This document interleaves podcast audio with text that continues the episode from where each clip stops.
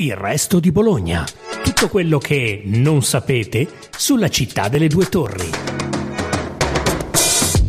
Ciao a tutti, sono Rosalba Carbutti, giornalista del Carlino e questa è una nuova puntata del resto di Bologna.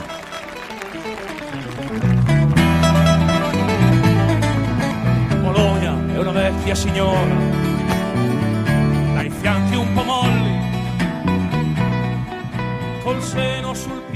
Bologna è una vecchia signora dai fianchi un po' molli, come cantava Guccini. Una vecchia signora che ha come simbolo due anzianissime torri con la Garisenda che ultimamente ha più di un acciacco. Si sa, la Garisenda pende da sempre e pende più della torre di Pisa.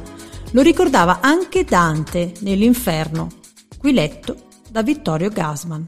Qual pare a riguardar la carisenda sotto il chinato, quando un nuvol vada sovressa sì, che della incontro penda, tal parve Anteo a me, che stava a bada di vederlo chinare, e fu talora chi avrei voluto ir per altra strada. Ma le normali oscillazioni di una torre medievale sono diventate anomale e la sua torsione verso la compagna di una vita, l'Asinelli, anziché verso la chiesa di San Bartolomeo, hanno fatto alzare il sopracciglio a più di un esperto del comitato tecnico-scientifico.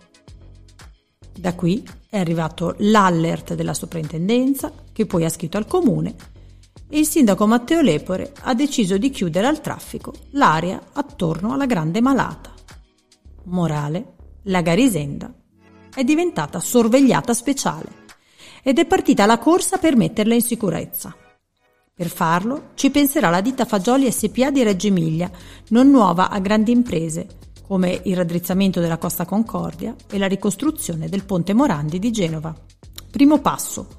Costruire un recinto che possa tenere in sicurezza l'area attorno alla torre, in caso di crolli, per ridurre così al minimo eventuali danni collaterali, ha spiegato Fabrizio Ferrari, direttore dell'unità Grandi Sollevamenti al Carlino. Un recinto in acciaio con una struttura modulare come battoncini Lego, alto 4-5 metri, per proteggere negozi e attività vicine alla Garisenda, ha dettagliato Ferrari della Fagioli. Successivamente, ha spiegato il sindaco Lepore, verrà costruito un girello, una specie di cilindro metallico attorno alla torre, capace di sostenere fino a 4.000 tonnellate di peso in caso di crolli. Che ora il tempo delle polemiche sia da mettere da parte per lavorare uniti, governo e istituzioni locali, per salvare la torre Garisenda, allargare il sito UNESCO dei portici, restaurare la torre e consegnarla ai bolognesi nei prossimi anni eh, intatta per i prossimi secoli.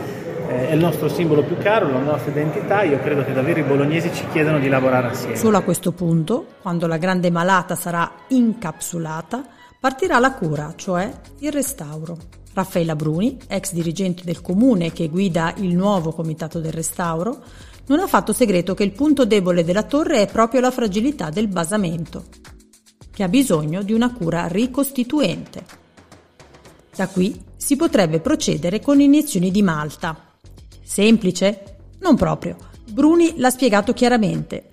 Già individuare la malta giusta per una torre del 1100 è stata un'impresa non facile, ma dalle ipotesi sul tavolo di esperti e tecnici filtra che le iniezioni potrebbero non bastare. Per questo si pensa a due possibilità. La prima è quella dell'anastilosi della torre. In pratica si smonterebbe la garisenda così da poter rifare il basamento di selenite.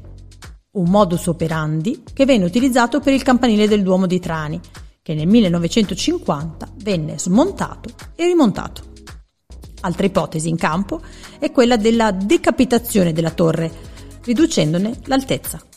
Un'operazione, diciamo così, più drastica e antiestetica, anche se c'è chi ricorda che anticamente, secoli fa, la Garisenda fu già mutilata di ben 12 metri. Chiarito il cronoprogramma per salvare la Garisenda, simbolo della nostra Bologna, il passaggio successivo sarà capire quanti fondi si raccoglieranno per farla rinascere e se la tutela UNESCO, dopo i portici, si allargherà anche alle due torri.